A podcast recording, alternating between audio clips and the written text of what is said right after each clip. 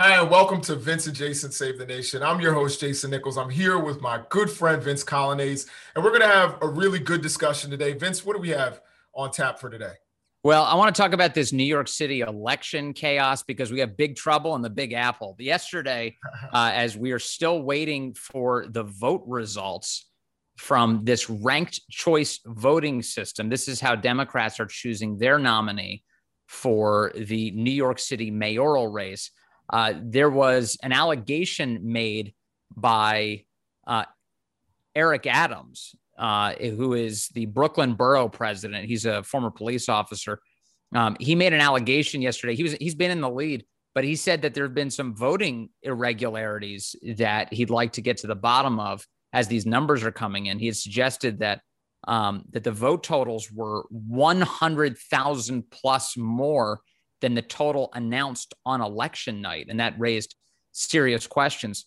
He makes the allegation, and it's not too long after that that the New York City Board of Elections does come out and say, yes, there is a massive discrepancy, and it's just over 100,000. In fact, it's 135,000 extra ballots. The explanation for this, Jason, is that uh, they were running tests through the system. They were using test ballots right. and they made the mistake of leaving those test ballots in the system prior to the actual election. And then those 135,000 ballots end up getting counted. This is, they're obviously going to go back now and they're going to recount all of the appropriate ballots here.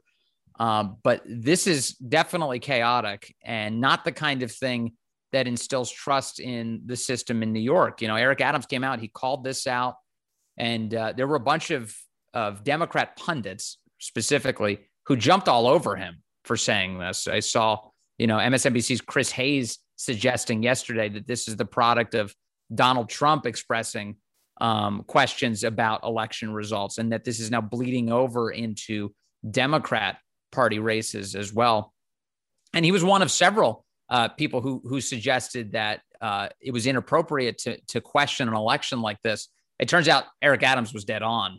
And this is um, a, a, pretty remarkable series of events in, in what should be like. Don't you think that we should have a system that that can count these votes a little more quickly, Jason, and a little more accurately? Uh, yeah, and and I'm I'm honestly not sold on ranked choice voting. Um, yes. So you know, I I actually have questions about that, and I don't think that there can be a um a connection between the big election lie of 2020 and you know the incompetence in New York with this new system that they just implemented, I believe in 2019, um, with you know what happened around the country, which was not ranked choice voting, um, and which has been looked at and litigated and audited so many times that have sh- shown very clearly who won that election. So I think people who are making that specious leap, and I understand why Chris Hayes and others, I didn't see Chris Hayes, uh, you know, respond to it, but I understand why others, I, I understand why others may have been a little apprehensive to say, hey, maybe we should look at this. Maybe this is a little strange, um, because they don't want to feed in to some of the right wing conspiracies that have come out about the 2020 election, which was completely different. Well, and here's think, let me let me read the Chris Hayes tweet uh, to you, so it'll sure. give you some more perspective. He said, "quote Something to consider is that the corrosive big lie conspiracy theorizing and delegitimization of elections that Trump and the GOP have unleashed won't necessarily just stay contained to them." And this was a pretty clear shot at Eric Adams for even raising this yesterday. But again, as I said, it, it, the proof is in the pudding. I mean, Eric Adams was right. The Board of Elections came out and said yeah, there's a massive number of votes that should not have been counted that were. Yeah, I think a lot of uh well, first of all, he didn't didn't sound like he called Eric Adams out by name or didn't call out New York City by name. Uh, it just seems like he was saying, look, this could bleed over when people lose elections, which Eric Adams was not losing even after they entered these uh, new votes into the system. And we won't know who won definitively until they count 120,000 absentee ballots that are still right. out. Right. So um, Eric Adams has a sizable lead. Um, I think you know New York has a bunch of problems. Um, in terms, I think the New York Democratic Party has some issues that they they need to fix. Um, and this was obviously not some sort of malevolent force that was trying to steal an election one way or the other. This was incompetence. This was, hey, we run a run a test, which is what you should do, but you should also take those votes out of, of the system. And they clearly failed because one of the things that Maya uh, Maya Wiley said was that the problem with the the BOE in New York is that it's always been a system of nepotism and like political favors and people who don't necessarily have bad intentions but are unqualified for the positions that they're in go in and then you get incompetency like you saw uh, right. you know what and what happened. Uh, i think eric adams honestly you know will probably win this election. Uh, i don't think garcia is going to pull ahead of him. You know this had garcia within two points i believe. Uh, and then you know it came out that some of these votes were or this 100000 or 130000 that they put in as right. a test, uh, which we we should feel good that they were testing. We should feel bad about the incompetence of the people working with the BOE who kept. Yeah. And how embarrassed?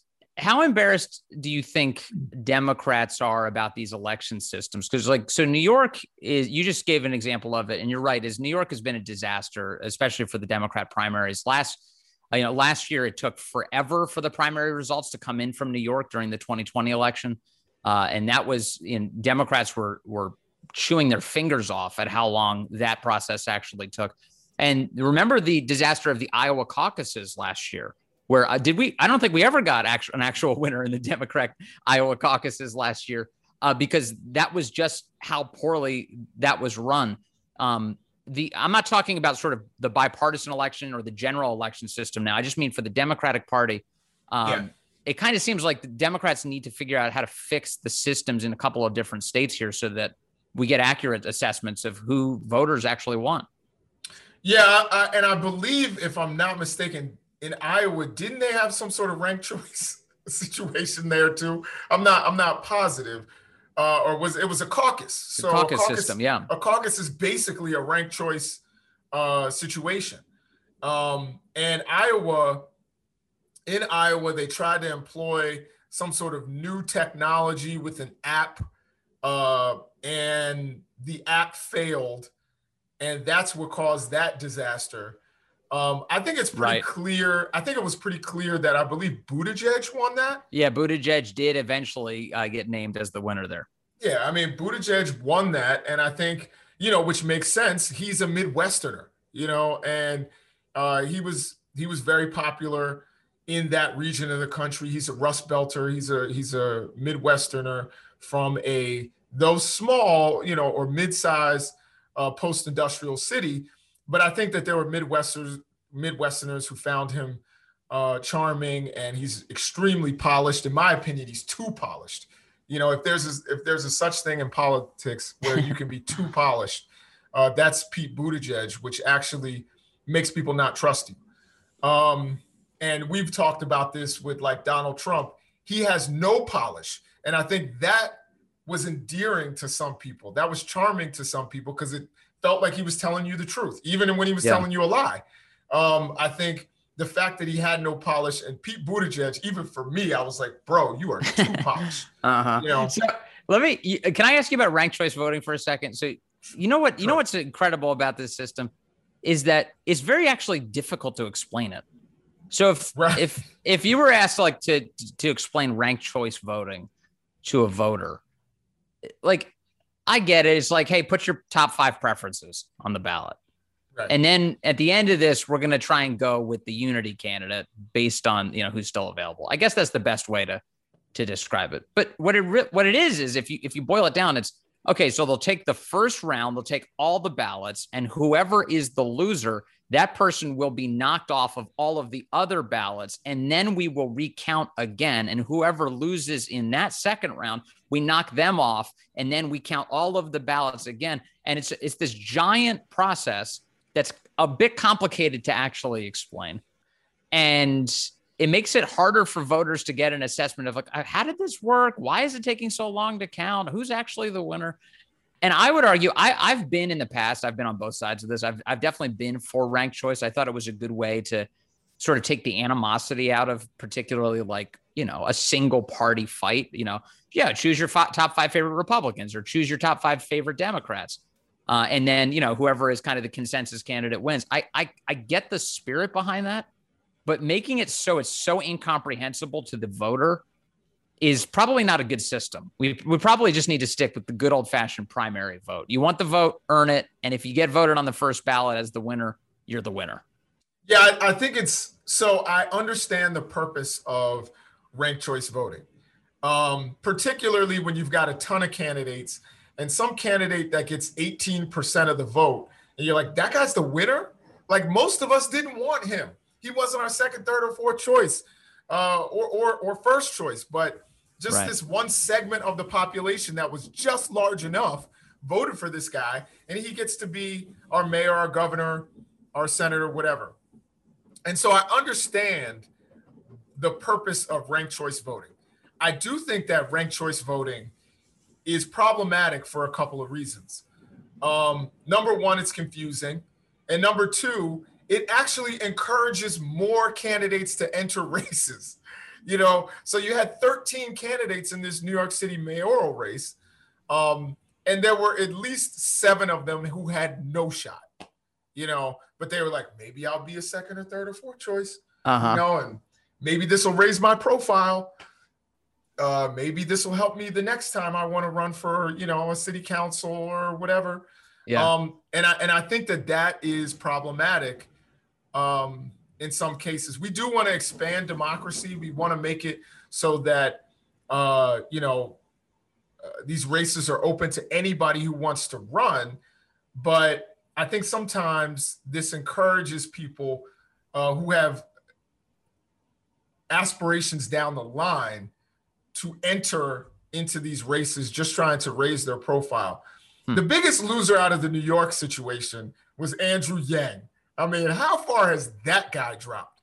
I mean, he was somebody who was a legitimate presidential candidate, uh, at, at, least in the Democratic prim- primary. I think he pulled some independents and people in the center uh, because of some of his kind of populist ideas. Right. And I thought that, you know, he was, you know, the front runner coming into this race. And, you know, he just completely imploded in this uh, New York City mayoral race, particularly with his comments about homelessness. And, you know, it really did not go well for him. And I was really shocked. I thought that he was going to do a lot better. I didn't know if he was going to win, but it also shows you that people care about politics on the ground. Yeah. And they don't necessarily care that you're on TV you know, or else Maya Wiley would have would have won by a large margin, margin or uh, Andrew Yang would have won.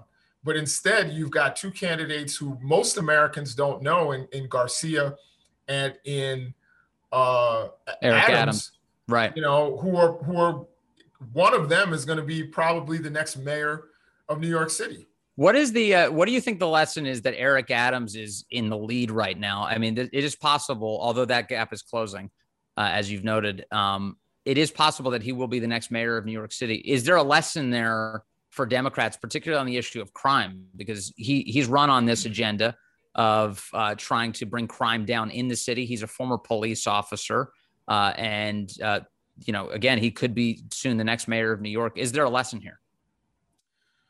Well, I think one of the big lessons is number one. Um, I think De Blasio one of the things that unites New Yorkers on the right and the left is their distaste for de Blasio. And I think that some people see that as kind of big machine democratic politics. Um, and they see, I think, de Blasio, which I think is erroneous, but they see de Blasio um, in a way, uh, certainly to the left of somebody like Adams. Um, and I think that there's some there's some rejection of that. But I also think that the Democratic Party in New York City, as opposed to other cities around the country.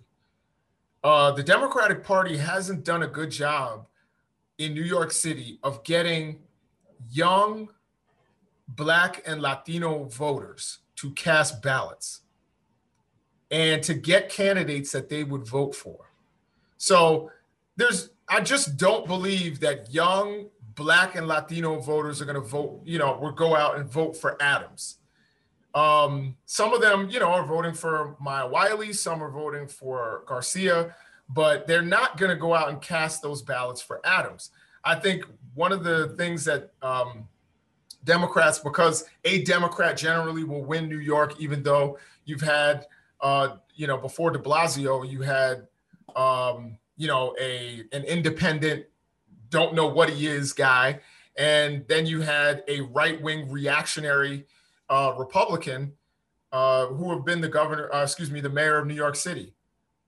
But generally, I think Democrats have kind of rested on their laurels that New York is a Democratic state and that New York City is a left leaning city.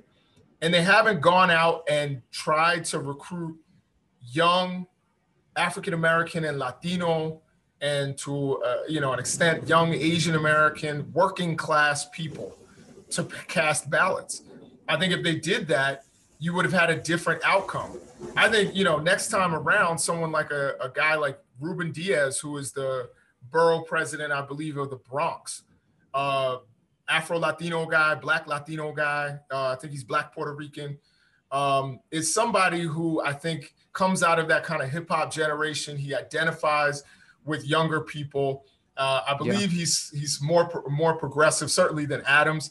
Like if you start, you know, grooming guys like that and actually going out and registering young people to vote like they're doing in other parts of the country, right. you would have a different outcome instead of uh, someone who is basically a you know uh, a black version of uh, Bloomberg. Huh. So you mentioned who was the name of the guy that you just mentioned, the Afro Latino guy? Uh, Ruben Diaz. Ruben, Ruben Diaz, Diaz, Jr. So, I think so, his I think his father was borough president, if I'm not mistaken, of uh, of the Bronx earlier. But gotcha. Yeah, his, his name's Ruben Diaz. I believe he's a junior. So if Ruben Diaz would appeal in, in part on the basis of uh, his race being Afro Latino, does Eric Adams appeal at all on the basis of his race? Who said it was on the basis of his race? You mentioned that he was Afro Afro Latino. Yeah. No, but I, I, don't think that people would vote for him just because of his race. I think it's uh, partially because of his um, his politics. You know, um, it, the, all of the front runners in this race were people of color mm-hmm. it, on, on the Democratic side. You know, you got you got Garcia, you got Adams, you got and I think one of the big mistakes, and this is what Republicans, you know, honestly, like I've thought about it. I was like, yo, I could make a lot of money if I started like consulting for Republicans because Republicans just don't get it in terms of race. They think that black people vote for black people because they're black. You know, you heard that all the time with Obama. You know, you know they just voted for Obama because he's black. Black people supported him because he's black. Yes, there was a historic element to it, but I think that they also uh, politically agreed with him. Um, so if you look, for example, I'm in the state of Maryland. Yeah. Um, we've had black Republicans, really qualified black Republicans. You know, uh, Alan Keyes, and I remember uh, what's his name? Bill Bennett, who was who was part of the Reagan administration, he said if yeah. Alan Keyes, I'll never forget, he said if Alan Keyes were white, he would have been president of the United States.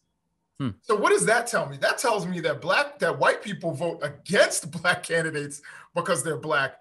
Not and of course this was a different era, but not that black people automatically vote for someone who they share the same skin color with because black people voted against Alan Keyes in every race he ran.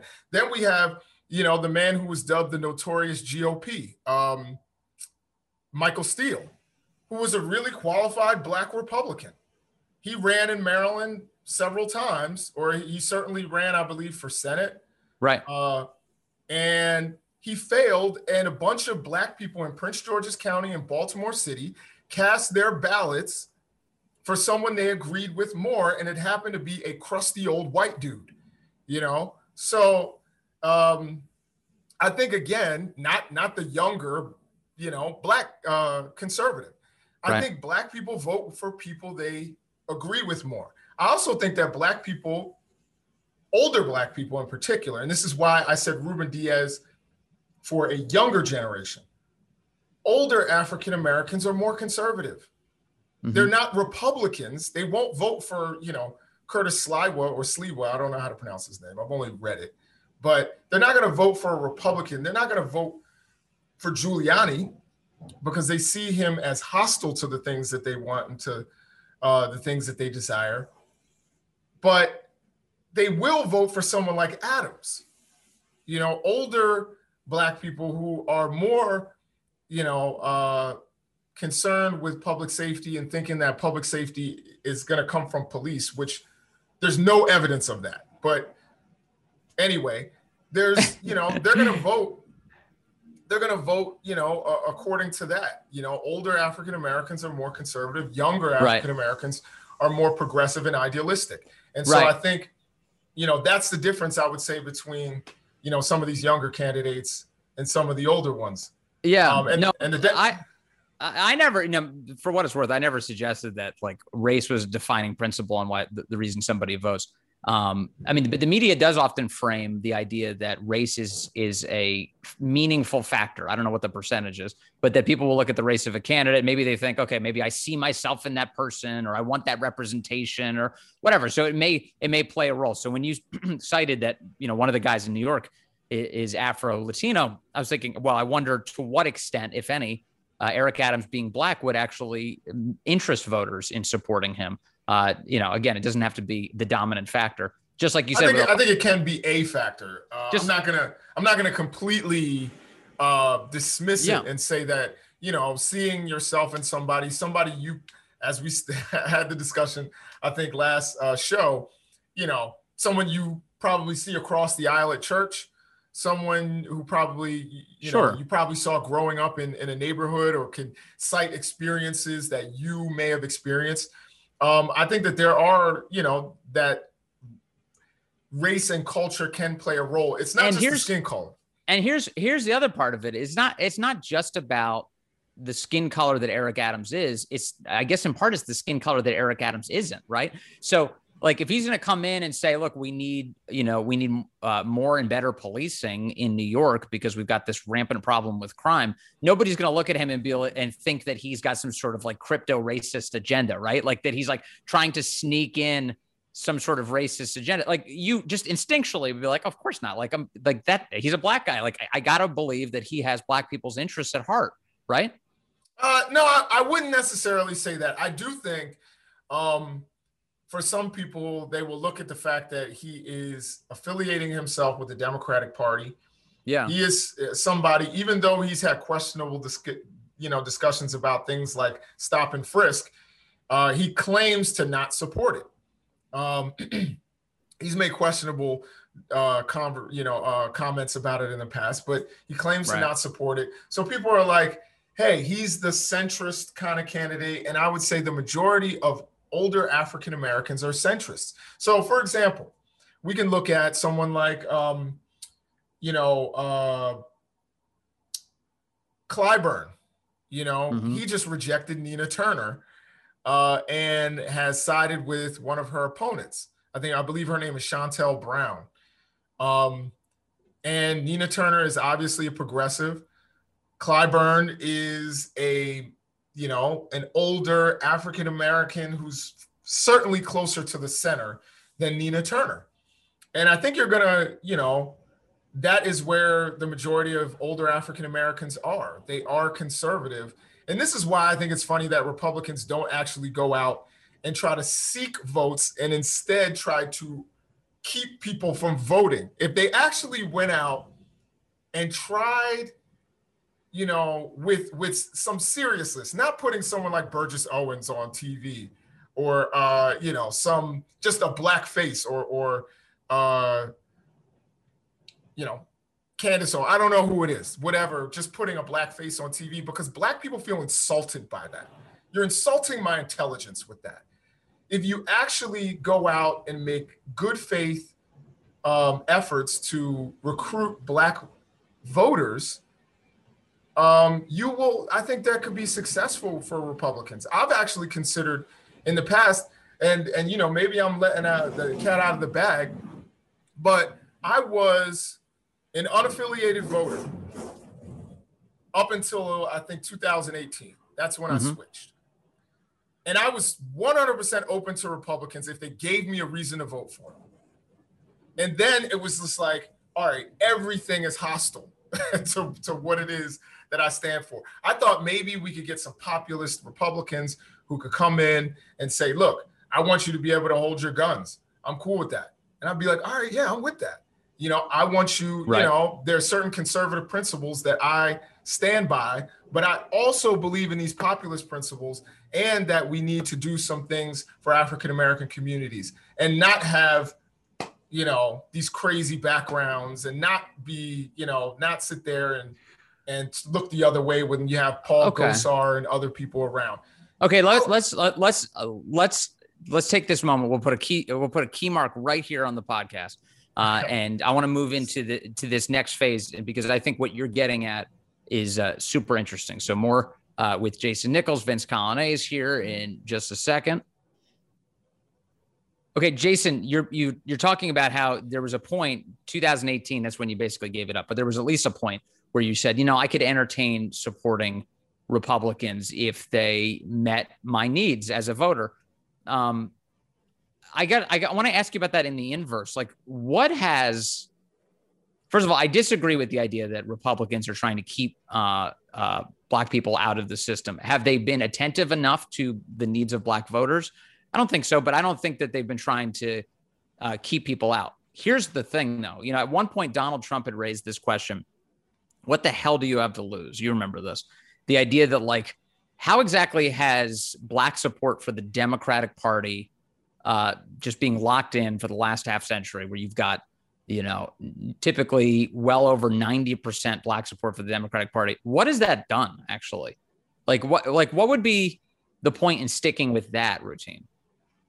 So again, I agree that uh, Democrats have not necessarily delivered um, in the ways, and I think part of that I would argue is because we've gone with you know, these centrist Democrats, you know what I mean? And who are in many ways they're they're like uh you know, Republicans are essentially like, look, African Americans, screw you. And Democrats are like, screw you, but happy Kwanzaa or, you know, happy Juneteenth. So I, I do agree that there, there, uh, you know, has been problematic issues with Democrats um, not necessarily coming through on a lot of the things that they've tried to. Um, and also, you know, facing a lot of opposition from the other side, which is, you know, basically 50% of the country. Um, I do think that there is a difference between being hostile to my, you know, I mean, I'm not going to sacrifice, you know, vote for you know, bad, you know, at the expense of voting for average. You know what I mean? I, I think Democrats, we have seen incremental change. You and I have talked about the fact that there has been progress made uh, for African Americans uh, in terms of a lot of different areas.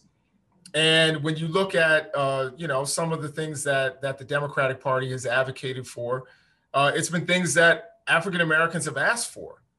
Um, but at the same time, I think that when you look at what the Republican Party and uh, not only what they are advocating for, the things that they have said and the and the characters that they have involved, you know, it it's pretty clear that they are hostile to to you know the things that African Americans want and desire.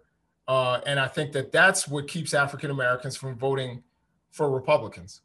Well, I, I just think that like the Democrat prescriptions for I don't even know what the Democrat plan for Black America is actually for Black Americans. I'm not I'm not I'm not quite sure what they've they vocalized of use. Um, because like I mean, let's be honest, like at its core, you know, you and I have talked about a lot of these issues, but at its core is that for poor Black Americans, which is really the category of people we're talking about, the people who need the most help for poor Black Americans. Um, the things that are holding them back are uh, the absence of men in the community. Where does the absence of men in the community come from? It comes from the war on drugs. It comes um, from imprisonment, uh, and it comes from uh, definitely in urban settings, gang banging and violence and death. The number one, the number one way that any young black man dies in America today is homicide. It's homicide. That's the single. That's the single greatest way that they that they die. Um, and I disagree with that. That's that's absolutely not true. It is true. It's statistically. No, black black people are dying from preventable diseases. That's what they're dying from. It's no, young. Homicide. No, no, no, no. I didn't say all black people. I said young black men. I didn't say all black people. You're right. I mean, th- that's that's right, and that'll that'll strike you down. And that's a sure. health that's a healthcare issue, that, which but, the Democratic Party has is farther along than the Republican Party. The Democratic Party, when we want to talk about uh, what they've accomplished for for Black Americans, um, and I, you know, I, I, may get this wrong, but I'll cite it. When you look at uh, the fact that over 28 years of Democratic presidents versus 26 years of Republican presidents, uh, Black wealth has gone up under Democratic presidents and has gone down under Republican presidents. And I'll find you the, the exact uh, statistics uh, a little later. Uh, the other thing is when we look at healthcare, the fact that there are more insured African Americans now uh, under under you know Medicare for uh, not Medicare for I'm sorry uh, under Obamacare the Obamacare than there yeah. were before. Um, so I think that there are these small gains now. I don't think they're enough. I agree. If Republicans, if there were a Republican who came along and said, "Hey, I can do better than that," you know, um, I, I think that I would be like, oh, okay, I'll hear you out. You know, um, I, I'll definitely hear out anybody who is going to, to act in the interests of working people, certainly working Black people. But I don't think that that is where the Republican Party is. And when I say they are taking things away, of course, the big thing now is voting, you know, um, but we've already, we've exhausted but, that topic. Yeah, and I think that just to get my my point on that in, I think that that's predicated on fear mongering. I think that's I don't think there's tr- meaningful truth to that at all. That's, and I think that uh, the voter and the voter ID debate is a perfect example of this. Like for years, there's been this massive debate around voter ID that it was a suppressant. Then all the surveys came out. It turns out it actually didn't suppress anything. Anytime they added voter voter ID, it didn't change people's access to the polls. People used their IDs to prove who they were, and it was fine. And now you see Democrats abandoning the talking point because the evidence is just too overwhelming that it, it isn't true. Um, and I think the same is true now. And actually, if I may take it, uh, uh, segue out of this topic, because I want to talk about elections and election security and where you do draw the line, where you think that people are having votes suppressed, uh, where I know that's one of the concerns you have for sure, as you just voiced you know, this idea of um, people not trusting elections is not a uh, partisan one, unfortunately. It's not just one political party. Both political parties do not trust our elections by gigantic margins. It's not even not even close, actually. Majority of both political parties don't believe that the other party's candidate was the duly elected president of the United States. So I'll, I'll give you some stats to support that. Um, there was uh, polling done earlier this year. I think it was in May of this year that said that 56% of Republicans think that Donald Trump actually won the election based on the ballot count and that it was uh, fraudulently given to Joe Biden. Well, a, a, a real majority of Republicans actually believe that. And the 2016 election, if you pull if you pull data from YouGov in 2018, late 2018, a survey was done of Democrats. 76% of Democrats, 76% of Democrats believed that Russia changed the vote tallies in 2016. That is unbelievable. Now, what that means is that we've we've got basically the bases of both political parties. The majority of people of both political parties who don't have any confidence in our system. Like the way we actually govern our system, they have no faith whatsoever that it's actually uh, working. So What can we do, do you think, to instill confidence in this system, to give people a sense that the vote that they're casting is actually count and that the person who we are told by the media and by these boards of elections, yeah, they won, is actually the person who won that election. What can we do? You know, I, I you know, I'm I'm not familiar uh, with the YouGov survey. I do think that there was a serious reaction when Donald Trump won that election. Um, I think a lot of people were frustrated because, like with many um, Republican uh, presidential elections, not many, but a few uh, in, in presidential elections, they lost the popular vote, but won the electoral college. And I think that that frustrates a lot of people who say more Americans wanted this person, but why is this person president? Um, but that's our system, uh, you know, right now. If, if we want to change it, we need to change it. But I think that there, I don't recall, at least in my circles, and, and again, total anecdote versus your yeah. your evidence. But I will say I don't recall anybody saying that it was fraudulent. Um, I think there were people who were there was kind of this media hysteria around Russia. Yes. And I think what Russia did, they did interfere in our election. That's fact. There's no question okay, about it. But this they didn't change vote. Hold on. They didn't change vote tallies. That yes. that we know. Right, right. So the the the vote tally poll, I'm looking at the YouGov data here. 67 this is this is a this was a survey done in November of 2018 November 4th through the 6th of 2018 the YouGov survey shows 67 I said 76 excuse me it was 67 let me flip those numbers around 67% of Democrats believe it is definitely true or probably true that Russia tampered with vote tallies in order to get Donald Trump elected there's of course no evidence that Russia tampered with vote tallies as Jason Nichols just said um, precisely. But but my point my point is is merely it, it, take the partisanship away from it for a moment. Like whether you're a Republican or you're a Democrat consuming this, or you're you would lean one way or the other on that. There's a fundamental question at stake. In order for a democratic republic to operate, you've got to have confidence that the votes that are cast are the votes that are counted, and then in the end, that that person's actually the person who should be in charge. And what can be done to cure that? And I and I submit that one thing that actually could be done is to pass laws in the states where these elections are governed that do give people confidence in the sanctity of that vote. Now, should those laws make it difficult for somebody to cast a ballot legally? Well, no, it shouldn't be excessively burdensome in any way. It should be minimally burdensome, just enough to, in order to prove that you are who you say you are. I think that's a good, decent minimum threshold. But so long as it satisfies that, right? Easy, easy to vote, hard to cheat, hard to introduce any sort of skepticism in the system. The, the, the better that our election laws do that, well, the more guaranteed our future as a country is, I think. So I'm going to disagree only with one idea. First of all, with the, the area and, and how partisan and divided our country is, which I don't think the last four years helped.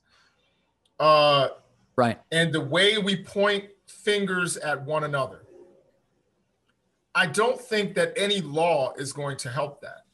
I think that has to come from the American people themselves to say, look, you know, uh, I want more people to vote, not fewer, I want more people, more Americans to be able to vote because that's the democratic in the democratic republic.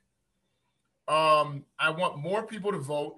And one of the things that I think the recent state laws are doing is, and this is the one that's not being talked about, and you and I have discussed this before, is that they make they're making it easier to contest or overturn an election. And that takes the democratic out of democratic republic. And I think that that is the thing that most Democrats, while they were focusing in the media on water being passed out, instead of, wait a minute, somebody can challenge this and then, you know, a judge can overturn it. Uh, I think that that is incredibly troubling. I think also when you have these cases of mistakes and fraud and they get caught, that is a sign of the system working, not the system if, failing. Yes, that means especially. the system caught something. Now, again, there are times, again, when powerful people spread lies about the election system and literally cause hysteria. Like you said, that there's hysteria around voting. I would say the hysteria is when, like I said, with Texas, when they spend 22,000 man hours that they could have been doing something else constructive, they go and spend all of these man hours looking for fraud in a state that has 17 million voters and they find 16 people. None of these cases are serious enough to prosecute. And I think that that is something that we are having issues with. Why, waste why of be, resources? Wait, wait, wait, wait. Why be I think opposed the to media that? Why be opposed to that though? I so so I I don't really understand the because they're looking for something that's not there. no, but how? I- but wait I a can second. Wait. and dig in my basement for gold. It's it's probably not there. I'm wasting my time. I could Okay, be on talking to Vince. I, I got it. Like, and you're right. That is more important than looking for gold. Thank you. Uh, But I, my, my only point is like I don't really Vince. I don't I don't really understand the partisan opposition. The only reason you would fundamentally be opposed on a partisan basis, I think, is if you think that the the hunt itself is led by corrupt officials. Like that that would be a reasonable thing. When you think, okay, look, the, the officials in question can't be trusted in terms of their findings. But when somebody's like actually doing a genuine fact finding mission, even if you think the whole thing is poppycock, you're like, oh, okay, go ahead, search. You're not going to find anything. It's only going to prove my point. Then I don't really understand why the opposition to that anyway. Like, it, Well, it- because all right, it- so it would- let me give you another metaphor, um, or analogy, or sure, you know, whatever. Um, I'm gonna raid your house looking for drugs. Because you may have drugs because someone, some random person who doesn't know you, you know, some powerful person okay, that was upset because the of, of an interview that Vince Coglianese said, yeah, you know, had with him, said he had drugs. So I am just blindly, you know, going to search for drugs for Uh-huh. hours throughout your house. I- when there's no evidence, it's not like there was a whole lot of traffic or there was something that caused this to actually happen. And I'm going to waste law enforcement's time and resources, you know, which come out of taxpayers like me and the people who are watching looking for drugs in Vince Coglianese's house. okay. And guess that, what? I find aspirin. You know, I find Yes. a prescription drug for, you know, for a toe fungus. Don't Not tell saying that people about that. Don't tell people about that, Jason. No, it, no look, I, I think, I, look, I understand the metaphor you're trying to make. I think it's a terrible one because, and here's why, is because, um, you know, that would be unnecessarily burdensome, of course, on me, and like that would be like, t- like if you were to call in a SWAT team on me, like that's that'd be completely outrageous. That that you wouldn't, that would be a punishment in and of itself. But the idea that government officials would would audit the votes and look back over them and then guarantee that yeah, the outcome we told you was the outcome that's correct, um, I don't think is unnecessarily burdensome. In fact, I actually think, in, in fact, I actually think that it might be a worthwhile endeavor to to build routine audits into election systems nationwide um, in order to ensure the integrity of those votes. It, uh, my point is that having some trust, and this is a theme of this program, I think, in part because I keep talking about it, but I think you and I agree. Having trust in what you see, you hear, you consume, your news, the votes, that's all completely essential to our system. And right now, it doesn't matter what party you're in, nobody trusts anything. Yeah. So I, I'm gonna I'm gonna respond to that right after we take a quick second here.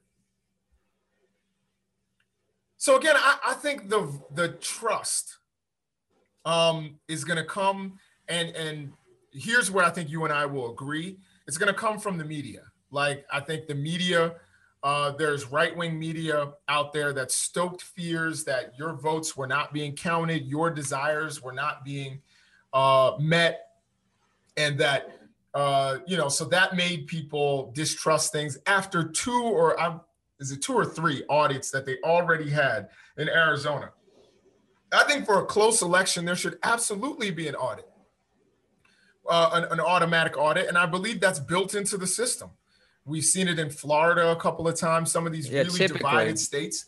If You you, know, if when- you come within if you come within a certain percentage point, the losing candidate can almost always uh, ask for a recount in- most election systems, and then they will be granted one because it met a minimum threshold.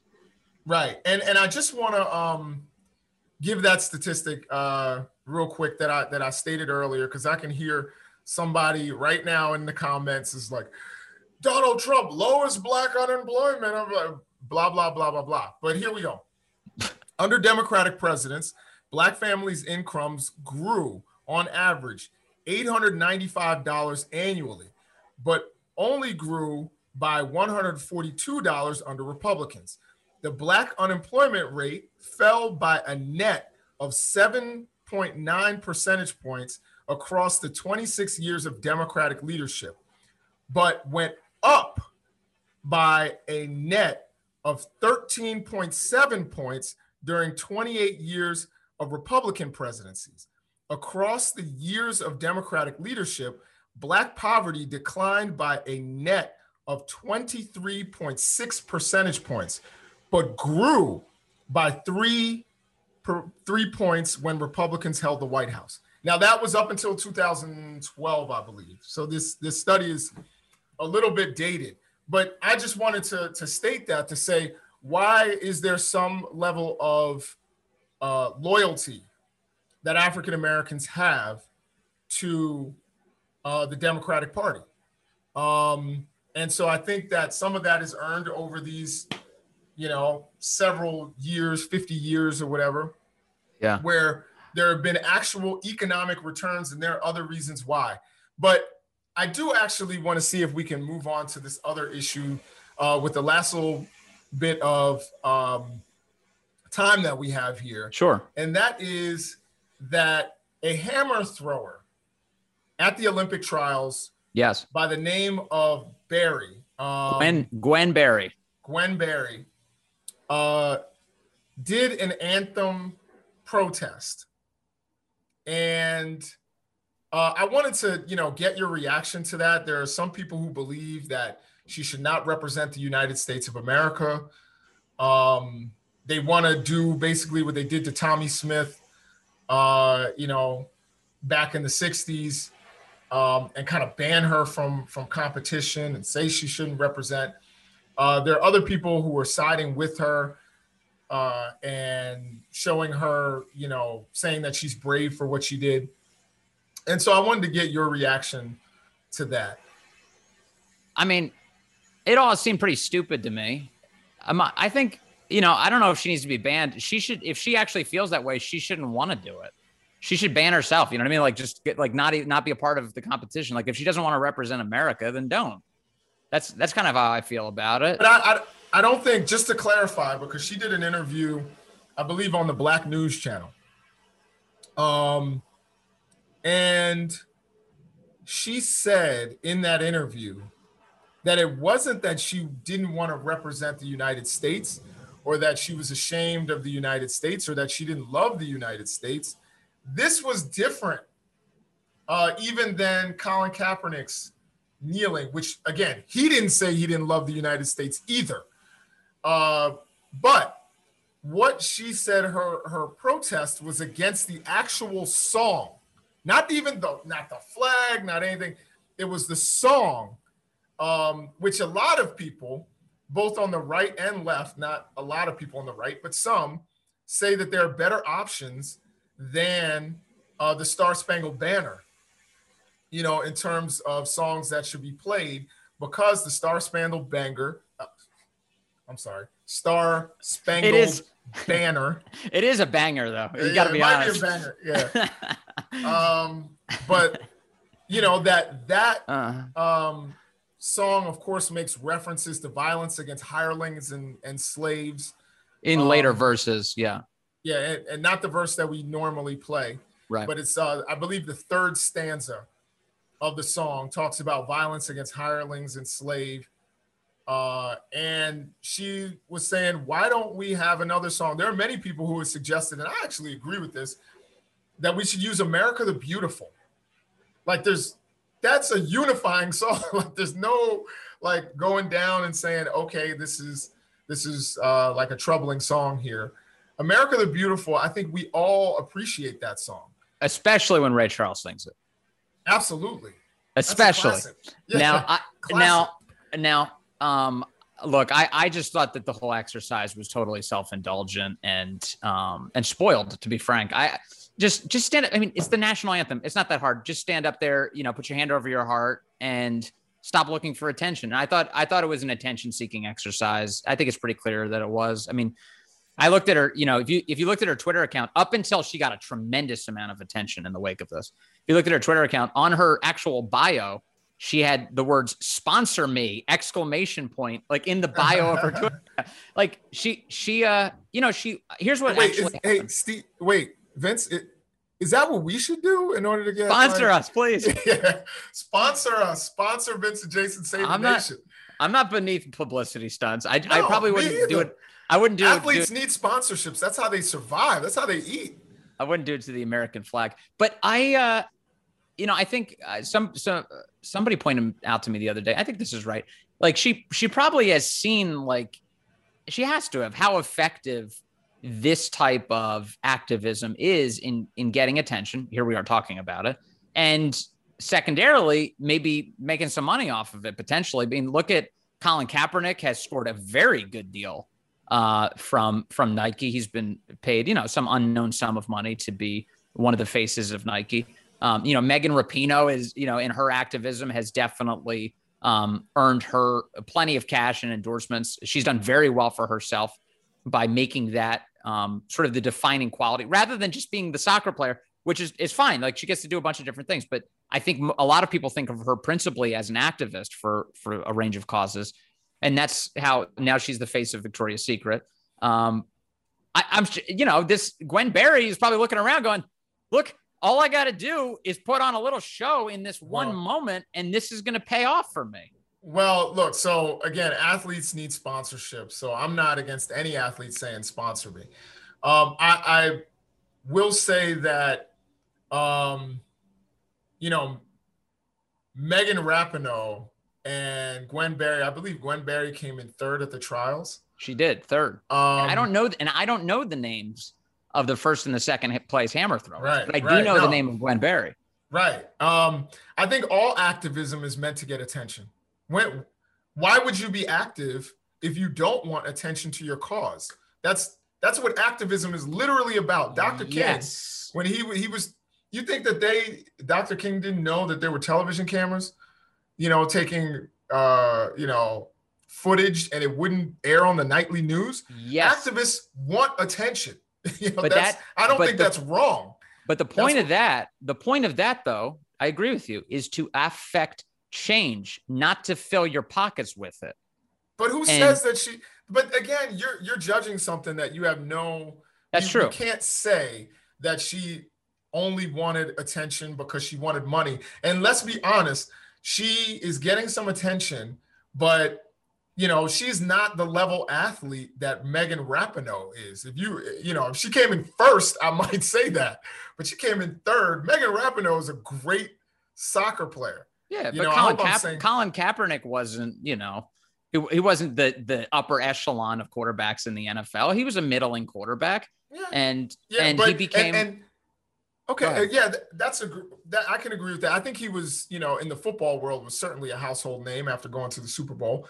And I would argue um, with your comment about him making the money from Nike, I think he would have made much more money had he been playing football for another three, four, five years. Um, you know, those those football checks would have been pretty healthy, even as even if he had been a backup, which I think, you know, he's somebody that could have fought for a starting job. He could have been brought in to push a new draft pick or be a, a bridge kind of quarterback.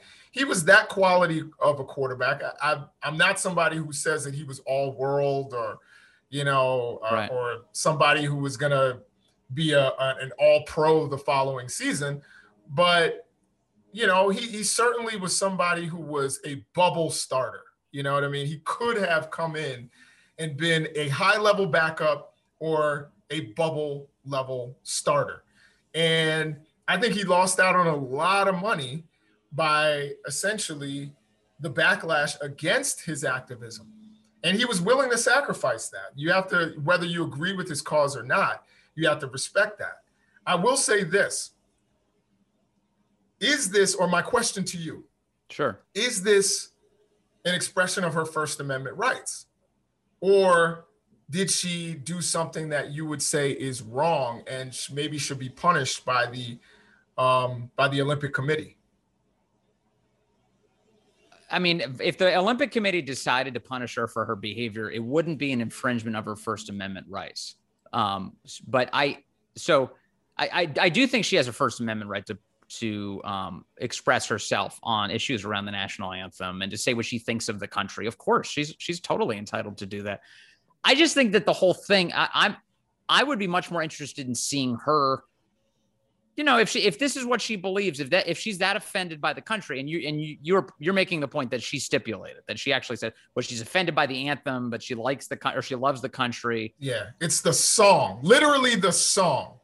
It, it's she's like this, yeah. You know, she'll salute the flag. She'll salute, you know, whatever. I, I don't, I can't say that she would salute it, but I'm assuming based on her comments on Black News Channel, she would, you know, she loves representing the United States of America. If she didn't, she wouldn't have been involved.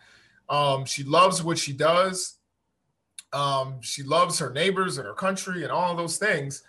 But she, it's literally the song which talks about, you know, killing her ancestors and other working class, you know, working class people, you know, hirelings, uh, you know, um, there's debate about what that means, but hirelings, you know, were certainly not the rich or the wealthy. And slaves, I think it's pretty clear what that is. Um, that if this were not a very violent song, this was the 1700s, or excuse me, the 1812 version of, you know, a 50 Cent song. It's pretty violent and talks about killing vulnerable people, and she uh, she had an issue with that. And you know, Francis Scott Key, by the way, is a very interesting figure in history. Um, you know, and his connection to slavery is interesting. Just a, a quick, brief history lesson. You know, being that you know I'm a Maryland guy, and Francis Scott Key is, you know, that song was about 20 minutes, you know, uh, from where I am in the Baltimore Harbor area, and uh, he was someone who held people enslaved. Mm-hmm. But later on in life, uh, he freed uh, his captives and actually represented, he was an attorney by trade, and he actually represented people who were seeking freedom. He represented, you know, uh, uh, black men who were trying to sue for their freedom. Um, so he clearly had some sort of change of heart. One of the people he freed, he actually said, I'm going to free you and then I'm going to hire you and pay you a wage, you know, um, which was pretty progressive at the time. For a white man at that time to say, I could take advantage of your labor for free, but instead I'm going to free you and I'm going to actually pay you for the work you do and went and represented uh, people who were um, who were enslaved seeking their freedom. So Francis Scott Key, his his legacy is a complicated one, but the song at the time that he wrote it, he was clearly someone who supported slavery, and in this case, the War of 1812. You had people who who fought on both sides. The people who fought on the uh, I think more black people fought on the side of the British because they were promised freedom. Uh, and they saw what happened after the revolution, where they fought with the Continental Army and did not get the freedom that they thought they were going to get. Um, I think that, you know, uh, he was making a threat saying, hey, you black people who are fighting against us, you're going to see the, you know, the gloom of the grave, which is a quote. So I think she's against the actual lyrics of the song. If you had played America the Beautiful, the reaction would have been different. Right. I mean, also, but again, like it's not, we don't actually sing the verse you're referencing to. I. Mean, so the, our, our national anthem is just that first verse. Um, and the Star Spangled Banner, the whole, the whole song has, you know, as you mentioned, multiple verses. I, I just think that it's like one of these things. It's like you know, there's all sorts of reasons that people can give, but I I, I gotta believe like what is, what's the impression that people are seeing when they look around the world at this? They're seeing somebody who's just acting like a spoiled brat. It's just like grumpy that she has to honor her country's anthem And that's the reason why I think people she has to know what that what that projects to people, which is that she doesn't like her country and she's grumpy that she even has to be a part of honoring its anthem. And I don't think that's a good thing. I, I, I really don't. I think we've become, I, I mean, in all sectors of society, on all issues, we've all become very self-indulgent and very and like and uh, we're losing our sense of selflessness we're losing our sense of community and we're like I, I and i don't think that's a good trend. So I, I wasn't happy with it. I didn't think it was a good look. Um you know i hope i hope she succeeds. And i and actually i hope if she does succeed that she stands for the national anthem when they play it in her honor uh should she win some of these events in the olympics. I really hope she does because that would be a really nice thing. And that's the kind of thing where I get emotional when I see these players like win on behalf of my country. And they're standing at the top of that stand holding the gold medal. And every all those other countries have to endure our national anthem. I feel a sense of pride uh, around that. And um, I think it's a good thing and I'd like to see yeah. that. Well, I'd say the the national anthem to me, um, I will say in you know the sports that I like to watch. Um, like it there is something even though i don't feel probably the same attachment uh, to some of the symbols and no one can argue that i don't i don't love my country but and that's why i'm here i'm trying to save the nation right but there is something in the olympics i will say when i see you know a person who just won let's say the 100 meters and they're running with the flag wrapped around them. Yes. There, there is something about that. I mean, of course, when we go deep into that and we're like, how long have we run and represented the United States when the United States has not represented the people who are usually running those races? Um, so I, I, you know, I get a little bit of the irony in it too. And I get why some people may have issues with that. And with the Star Spangled Banner playing, you know, when uh, you know, these athletes are putting it all on the line and doing all of that for, you know, a country that, you know, and a lot of their countrymen don't always support them. Let me show you somebody. Uh, in, I want to show you. I, I want to show you contexts. Some, we're, we're talking Olympics, so let me show you this dude. You see this guy, JuVaughn Harrison? Let me see if you can see that. Yes. JuVaughn Harrison, he's from LSU. Mm-hmm. He's going to be competing in Tokyo this year. He is a high jumper and a long jumper, and he is qualified for both events for the U.S. Olympic team. Now, that does not happen. You're either a high jumper or you're a long jumper. You don't qualify for both. This guy just did, and he's the first person to do it in 100 years since Jim Thorpe, the first person since Jim wow. Thorpe to qualify to do both high jump and long jump. I'm I'm pretty sure this man actually has wings. I think this guy can actually fly. Uh, so they may need to check him for that when he goes to the Olympics. But that's that's incredible. And anyway, I'm I'm I'm looking forward to. I do. I love the Summer Olympics. I, I really am yeah, looking forward to this because God, if there's anything like, you know, that's the other part of this is like you hate to think that like partisanship or, or political stances that are that divide the country um, uh, would be breaking their way into some of this stuff. I, I like that because I kind of feel like it's one of those realms where we can be unified. I hope so, anyway. Yeah, I mean, I, I hope so too. Um, I think you know one of the things that makes our country so great is that we do acknowledge when someone has a legitimate grievance, um, and I think we we do need to do that. But you know, the Summer Olympics, it is fun to watch these young people and these athletes, and some sometimes the older athletes, you know, uh, that represent your country, and sometimes when they're from your state, like Michael Phelps is is like a legend where I live. You know what I mean? Right. And and right. he's a legend for me. Like I don't fan over a lot of people. I see a lot of famous people, and I'm like, so what? Michael Phelps, I would kind of be a little fan yes. fanboyish. You know, I want to take pictures and all that. He's got that gold you're looking for in your basement. He, Michael Phelps right. has all of it. right, exactly. Um, and I think we struck gold with this episode. I think it was great. I think it was a great conversation. Thank you so much, Vince, once again for this honest conversation. I hope that the viewers enjoyed it. If they did, uh, like and subscribe. Watch us on YouTube. Watch us on Facebook. Watch. uh, and listen to us anywhere podcasts are available. Uh, yeah. We love you and we love this nation. Thank you for your support. Uh, we will not play the Star Spangled Banner, but we will play another banger, and that will be our own intro music, which will be coming soon. Peace out, everybody. Thanks, guys.